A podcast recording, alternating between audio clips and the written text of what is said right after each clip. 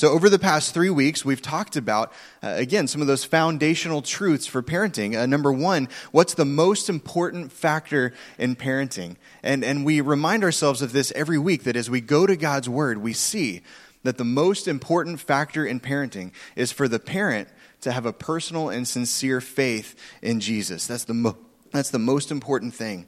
Remember, a, a personal and sincere faith doesn't mean that you're a perfect parent.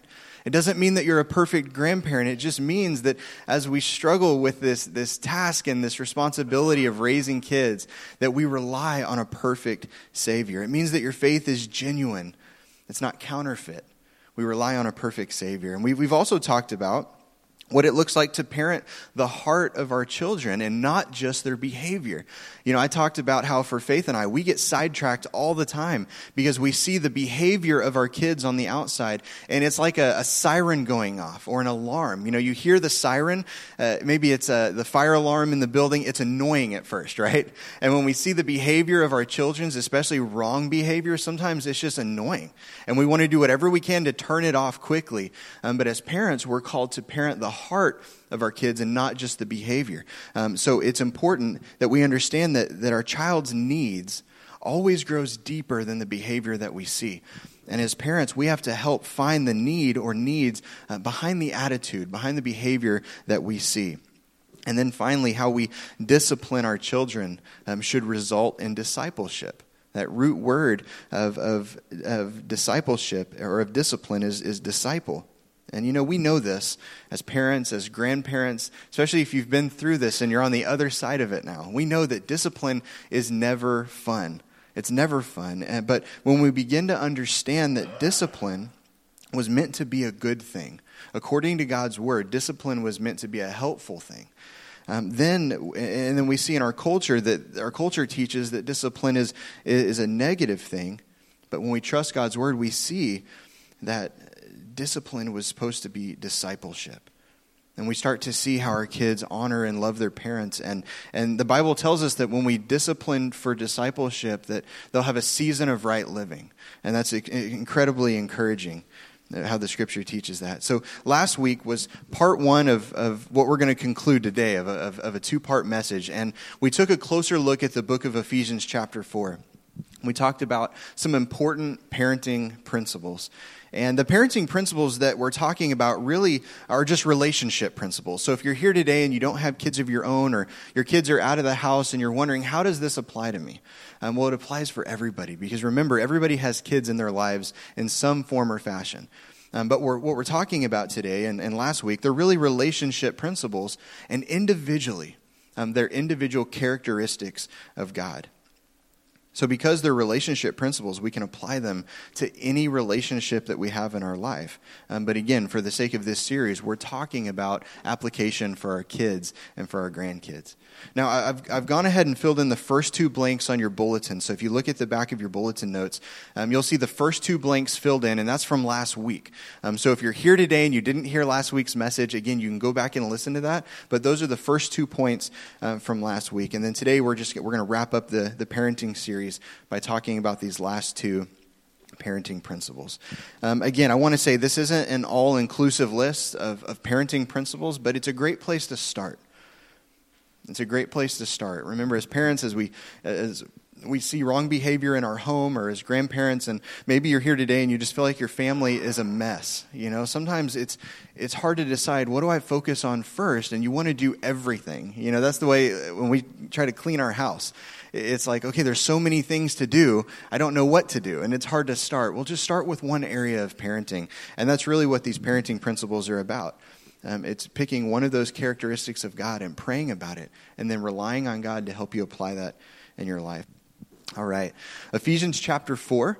Um, if you have your Bibles, you can turn to Ephesians chapter 4. We'll start in verse 17, and then uh, we'll have the verses on the screen. Again, we read this last week, um, but I want to re- reread it this morning, and then we'll see uh, how it connects the dots. So, starting in verse 17, it says So I tell you this, and insist on it in the Lord, that you must no longer live as the Gentiles do, in the futility of their thinking.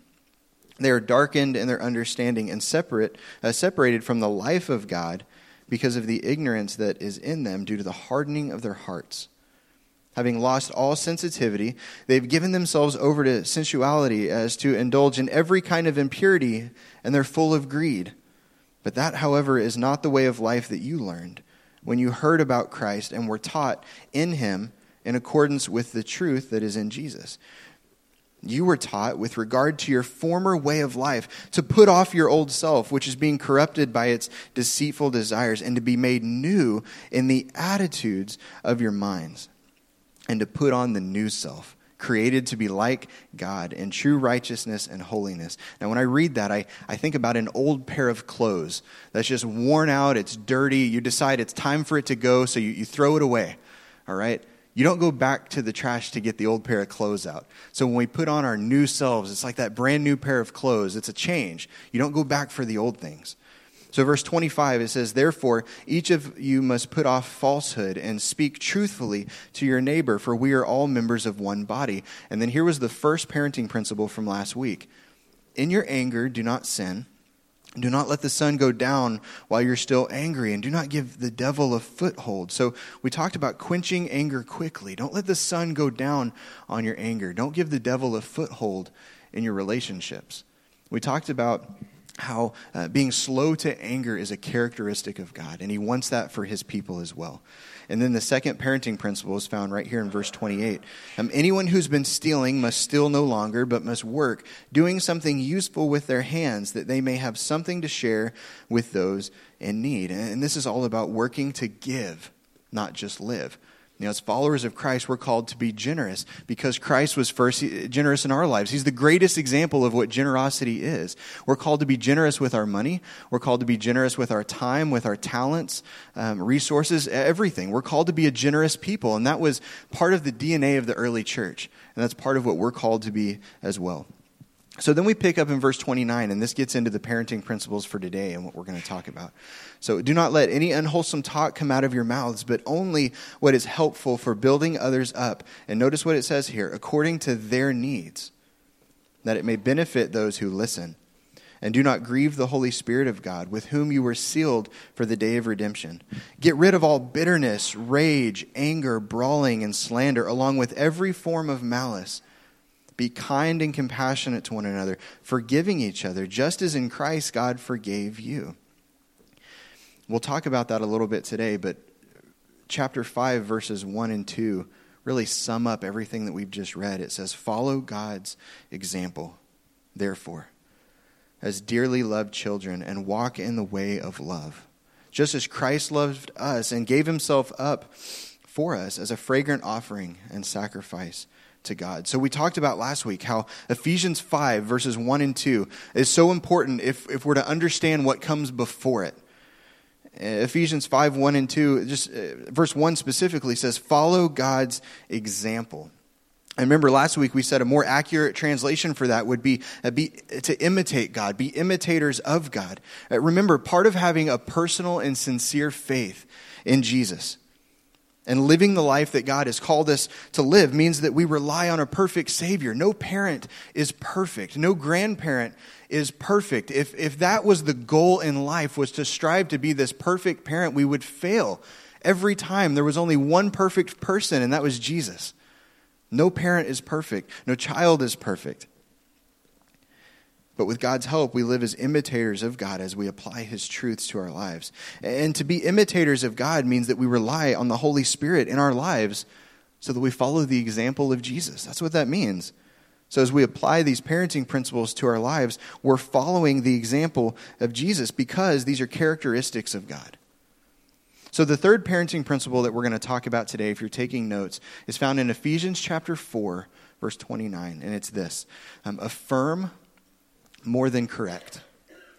Affirm more than correct. Ephesians chapter 4 verse 29 says, "Don't let any unwholesome talk come out of your mouths, but only what is helpful for building others up according to their needs, that it may benefit those who listen." As I thought about this point this week, I, I realized, especially for us, this is one of the hardest parenting principles for many parents today. It's one of the hardest parenting principles for many grandparents today. But remember, as we pray about these things and we rely on God to help us apply them to our, our lives, He can help us uh, be the parents that He's called us to be. So in Ephesians 4:29, the apostle Paul reminds us that what we say, the words that come out of our mouths to our kids carry a lot of weight. What we say to our coworkers, to our neighbors, to our, our spouse, to our grandparents, to our friends, what we say carries so much weight. And how we choose to speak to our kids or any other relationship ends up being the fuel that will either help them forward or hold them back. That's so important. Proverbs chapter 18, verse 21. We'll throw this on the screen. It says, The tongue can bring death or life. Those who love to talk will reap the consequences. So I would say this this morning if you love to talk, if you're a talker, you just talk all the time, uh, what you say, there will be consequences for that, good or, or bad, positive or negative. If you don't like to talk a lot, what you say, there are consequences, right? There are positive con- uh, consequences, there are negative consequences. It's through our words that we can help our kids fully understand the potential and purpose that God has for them, or we can speak in a way that gives them a false view of God and a false view of self. That's so important. I love the quote that says, What we say to our kids can help determine their destiny. What we say to our kids can help determine their destiny. I've seen this truth played out so many times over the past 10 years of ministry. Many of you know I was a, I was a youth pastor and a family minister before this. And as a, form, a former youth pastor, I've known so many students who've come through our youth groups whose parents never affirmed their worth, never affirmed their talent, never affirmed their identity. So for them, coming to youth group and building healthy relationships with other adults and healthy relationships with other kids, it was the highlight of their week because they knew when they went home, the only words they were going to hear was correction and criticism. A, a, story, I won't tell you her name. We'll, we'll call her, we'll call her Tony. it's a girl name sometimes. We'll call her Tony. Tony went, was in our youth group and started in eighth grade. She had a gift for leading worship. I mean, it was so apparent. So, as a youth minister, that was one of my favorite things to see. I would just, I could stand and observe how God was, was building some of these teenagers. And I could see some of them, they were just called to ministry. They had a, a gift and, and a, a, talent. It was so amazing. She would help with our youth worship team. She, I, I, I, to this day, I believe that she was called to lead worship, but she would go home and she would have parents that would tell her she wasn't going to make enough money, that the family were all doctors and lawyers that that wasn't what she was supposed to do. She would go home and all she would hear was correction and criticism instead of life affirmation words, pointing out the, the talents and the gifts that God had given her. And she didn't pursue worship ministry. There was an opportunity missed there, I believe. I believe that joy in our lives largely comes from using the gifts that God has given us to serve Him, and that God in turn receives the glory for that. I've seen so many stories. I mean, I, I, could, I could probably just give a message or a, a talk on student after student who was so gifted by God, and, and their parents shut it down. They didn't affirm who they were created to be as individuals. Their self worth was never affirmed in the home. And I'm not saying that you should never point out, you know, when your kids mess up or when they do something wrong. I'm not saying that. It's, it's actually the opposite of that. And I don't think that every kid who participates in something deserves a trophy, right? That's kind of the culture that we live in today. I, I, I don't agree with that. But when we point out what our kids are doing wrong in life, let's also point out what they're doing right. You know, when correcting and criticizing becomes the norm in our homes, we start to demoralize our kids as individuals. We can actually cause our kids to lose confidence in who they are and lose hope in, in how God has created them with a specific plan and purpose in mind as parents, we, our, our words carry so much weight. And as grandparents, our words carry so much weight, more than we will ever know. And it's also important that aff- affirmation towards our kids doesn't just follow a great performance. You know, in, in sports, in school, in extracurricular activities, that, that's kind of the norm in our culture that we affirm people when there is success, right? We affirm a job well done. I believe that as Christians, as followers of Jesus, we should affirm our children based on who they are, not just what they do. You know, God has made every single one of our kids so special and so unique. I know it's hard sometimes. We have a smaller room here, and, and I, you know, I get onto my kids sometimes for running around in the auditorium. And man, but think about if we didn't have any kids running around in the auditorium. It's such a blessing to see that, to, to know that there is life, there's young life in this church and young life in this community that we're called to, to affirm and not just correct all the time. Let's affirm who they are. You know, God's word teaches us that we are his most prized creation. Your Bible teaches that. And that he loves us and that he causes all things to work together for the good of those who love him and are called according to his purpose. I would say this without hesitation that every person here today, whether you believe this about yourself or not, every single person here today is created by God with a purpose and for a purpose. God has a purpose for your life. And, and how we talk to each other, and not just our kids, but how we talk to each other uh, as we give that affirmation. Basically, we're just agreeing, we're giving an amen, we're saying yes to how God has, has made you to use your gifts and abilities in the church, in your life, in your community.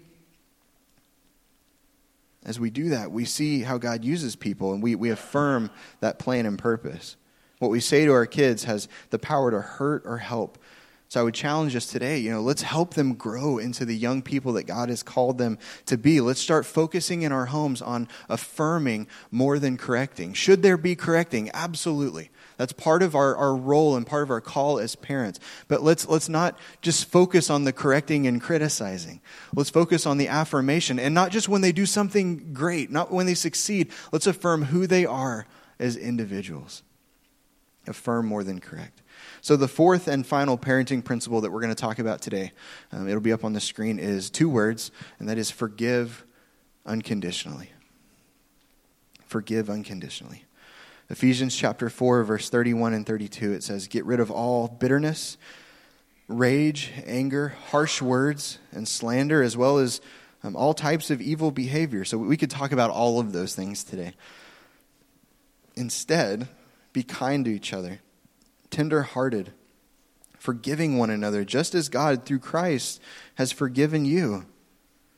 You know, this is, this is one characteristic of God that does not come naturally for people, right? I think we could all agree on that. We'd rather hold on to a grudge than talk about it. And we end up carrying that with us for seasons and for years. We'd rather run from conflict than resolve it. And sadly, in the church today, that seems to be like the breeding ground for conflict for Christians. You know, sometimes people dread going to church on Sunday morning because there's going to be conflict. So we end up running from it instead of talking about it, resolving it. And then we'd rather bring up old hurts than forgive. You know, living with unforgiveness in our lives is like living with a terminally ill disease that just eats away at you from the inside out. And I've found over the years that the longer you hold on to something that someone else has done to you or what you perceive that they did to you, the longer you hold on to that unforgiveness, the more it hurts and the more it causes us to rely on self rather than God for, he- for healing. I've also learned over the years that choosing not to forgive another person doesn't hurt that person, it only hurts you. As you hold on to that, maybe you think that you're you know, one upping the person, or maybe you think you've had the last word, but that's not the case. You're the one that ends up suffering for that. It affects the other person zero. Recent studies have even shown, and maybe the doctors in the room can confirm this in their small groups and things like that, but recent studies have shown that people who have bitterness and unforgiveness in their lives for long periods of time can actually make them become physically ill because of it. So, living with unforgiveness can literally make you sick. As Christians, we're called to forgive because God first forgave us in Christ. We read Romans 5 um, more at length in the past couple weeks, but I want to I want to touch on just three verses this morning Romans 5, verses 6, 7, and 8. And I don't know if you write in your Bible or not. I think it's okay to do that. Um, if you don't, that's fine. But if you do write in your Bible, underline some words as we go through here. It says, You see, at just the right time, when we were still powerless, Christ died for the ungodly. Very rarely will anyone die for a righteous person, though for a good person, someone might possibly dare to die. But God demonstrates his own love for us in this that while we were still sinners, Christ died for us. So, according to God's word, when we were powerless, ungodly sinners, that's when Christ died for us. And I would say that every single person in this room has been that at some point in your life. Someone had to intentionally come and rescue us. And it was while we were still sinners that, that Christ died for us. You know, God sent his son to die for us, not because we were good enough or deserving uh, enough, but because he loves us. Because he loves us. And if you're here today and you're in Christ, you've, you have that personal and sincere faith in Jesus. God loved you before you made that decision to believe. I don't know if you knew that or not. God loved you before you made that decision. If you don't have a personal and sincere faith in Jesus today, God loves you and wants nothing more than for you to believe today and place your faith in Jesus Christ alone for salvation. And this is only possible because of Christ's finished work on the cross. It's only possible because of what Jesus accomplished on the cross. We've talked about in this series how, how faith is caught as well as taught. We should teach these truths to our kids, but we should also allow them to see us live them out in our own lives. That your faith is, is caught in your life by the people around you, by kids, but, it, but it's also taught. We should teach those things, but also live them out. And forgive unconditionally when your kids mess up. Start there. You know, some of you have kids that are grown and out of the house, and there's probably still some, some unforgiveness and some bitterness and things lingering. Today's the day to put it to rest. Today's the day to put it at the feet of Jesus and allow Him to do what only He can do. Amen? Let's forgive unconditionally. If you're a parent here and you messed up this morning before coming to church, ask your kids for forgiveness and tell them exactly what you did. You know, it's okay that our kids see that we mess up and mess up often. We're not perfect parents. Nobody is. That's part of being human. It's part of being a parent. What's important is that we teach them and we show them how we've been forgiven in Christ and how we're called to forgive others because of the forgiveness that we've received. As a parent, that's one of the hardest things we've talked about is getting yourself on your kid's level when you messed up and saying, This is what I did wrong. I'm sorry. Will you forgive me?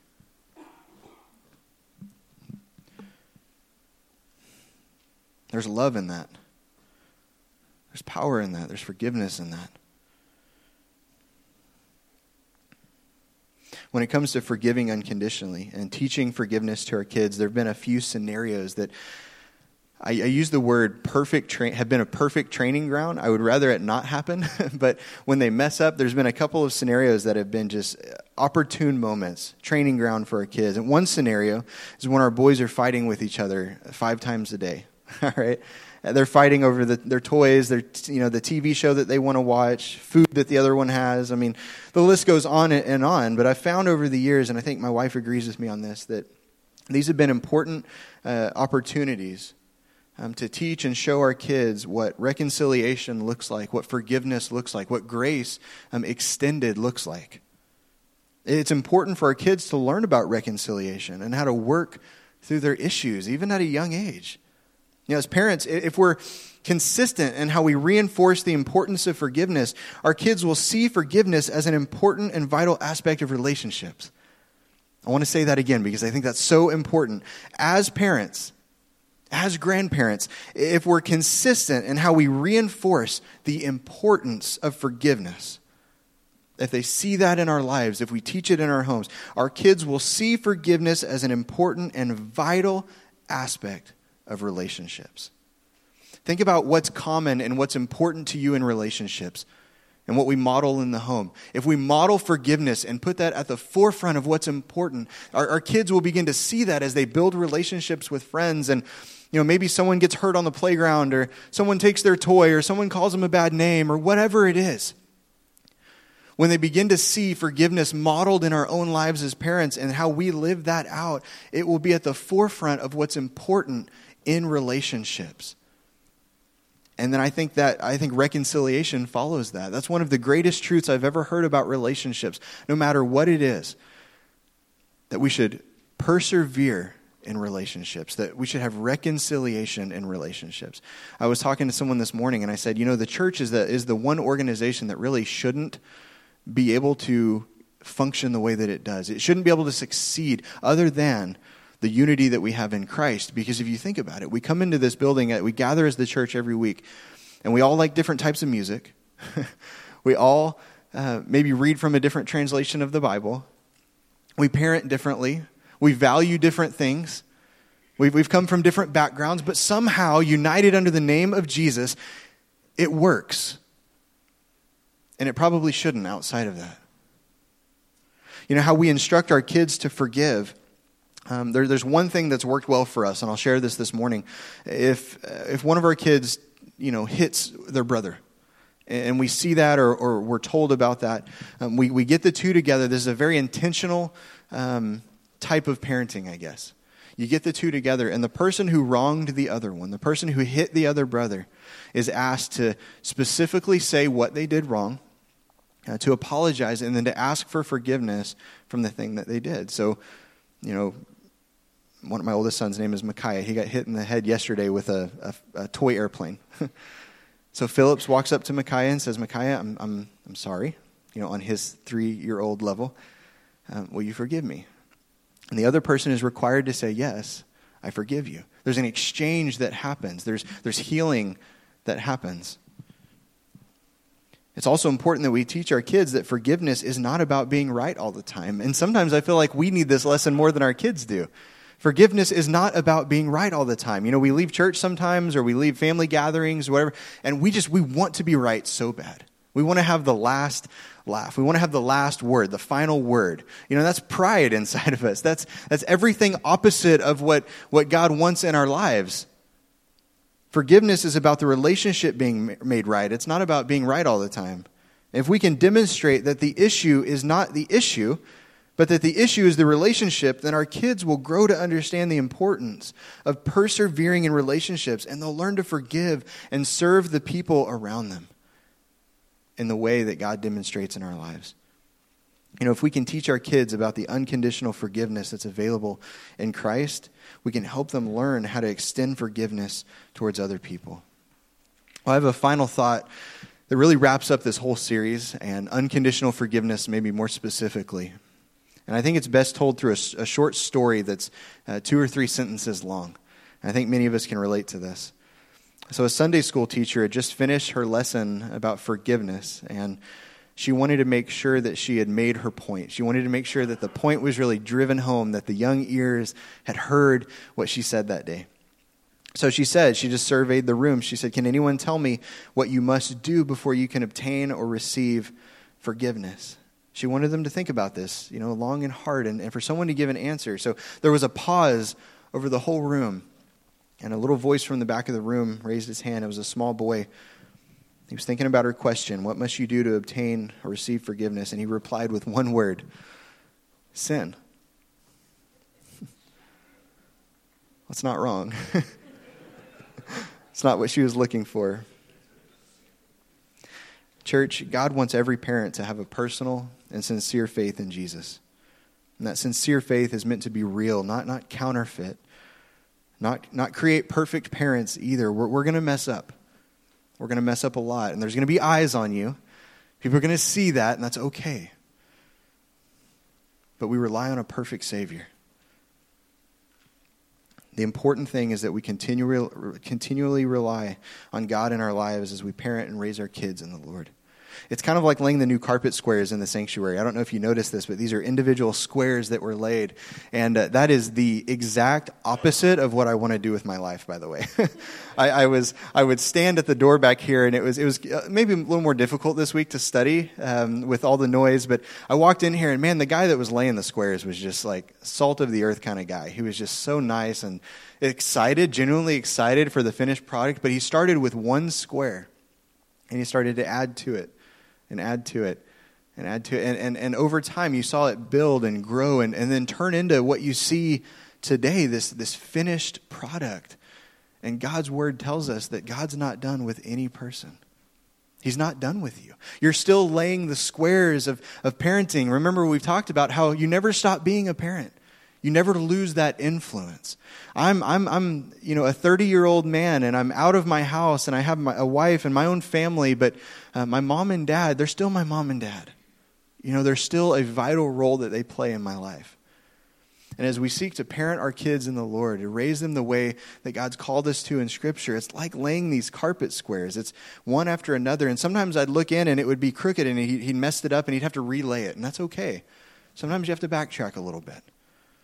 But it's so important as we build the foundation in our lives towards the finished product. You know, we rely on God, and at the end, He says He'll, he'll finish it towards completion. And I'm so thankful for that. I'm, kind I'm ready for that. I'm, I'm tired of messing up all the time, but it's part of life. It is. Well, again, church, this isn't an all inclusive list of parenting principles or relationship principles, but as we go to God's Word and we see um, part of God's character, part of His nature, what was important to the early church, we can apply those truths to our lives. We can learn to quench anger quickly. Don't let the sun go down on your anger if, if your thoughts were in the form of bubbles this morning over your head and we looked across the room, there's probably some angry people here today. That's just the truth. And I don't know what it is that you're angry about, but pray about it. Rely on God to help you quench anger quickly. Because being slow to anger is part of one of God's uh, characteristics. It's part of who He is. It's important for the church to quench anger quickly. Work to give and not just live. I remember a turning point in our marriage and in our lives where we were working uh, for things and we had a shift that God was doing in our lives where now we were working and, and focusing on how God could use us through our work and through generosity. Work to give, not just live. Teach generosity to your kids, but also demonstrate it in your own life, remembering that God is, is the greatest example of generosity. Let's affirm more than we correct. And, and if you would hear one thing about that again today, affirm their uniqueness, not just their successes. Certainly do that as well. And correct when correction is needed. But affirm your kids for who they are. It might not be what you want them to be, and that's okay. You know, Scripture teaches us that if we train or, or raise a child in the way that he should go, that when he or she is older, he won't depart from it. We think that if we bring them to church, then they won't turn from their faith. But that scripture means that we should raise them according to their bent, the way God has made them. We should recognize that individuality in our kids and we should affirm that and allow them to just be let go, let loose for God to use in whatever way that He pleases. There's so much joy that comes from using our gifts for the Lord. And finally, forgive unconditionally. I would say this that sometimes to forgive, you need that support in your life. And one of the things we do at the end of our service every week is we give an opportunity to respond. And maybe you're here today and you've, you've already accepted Christ in your life, and, and there's not much that you need to do today other than be prayed for. We've got two elders here today, plus myself, and we've got uh, some, some deacons and some other spiritual leaders in our church that would love to just meet you where you're at and just pray for you. If you're struggling with unforgiveness today, we want to pray for you. That's prayer is where we start. And we rely on God to help us do that in our lives. So if you're here today and you're really struggling with just forgiving, maybe there's something in your lives, allow us to pray for you today. Quench anger quickly. Work to give, not just live. Affirm our kids more than correct and criticize, and forgive unconditionally.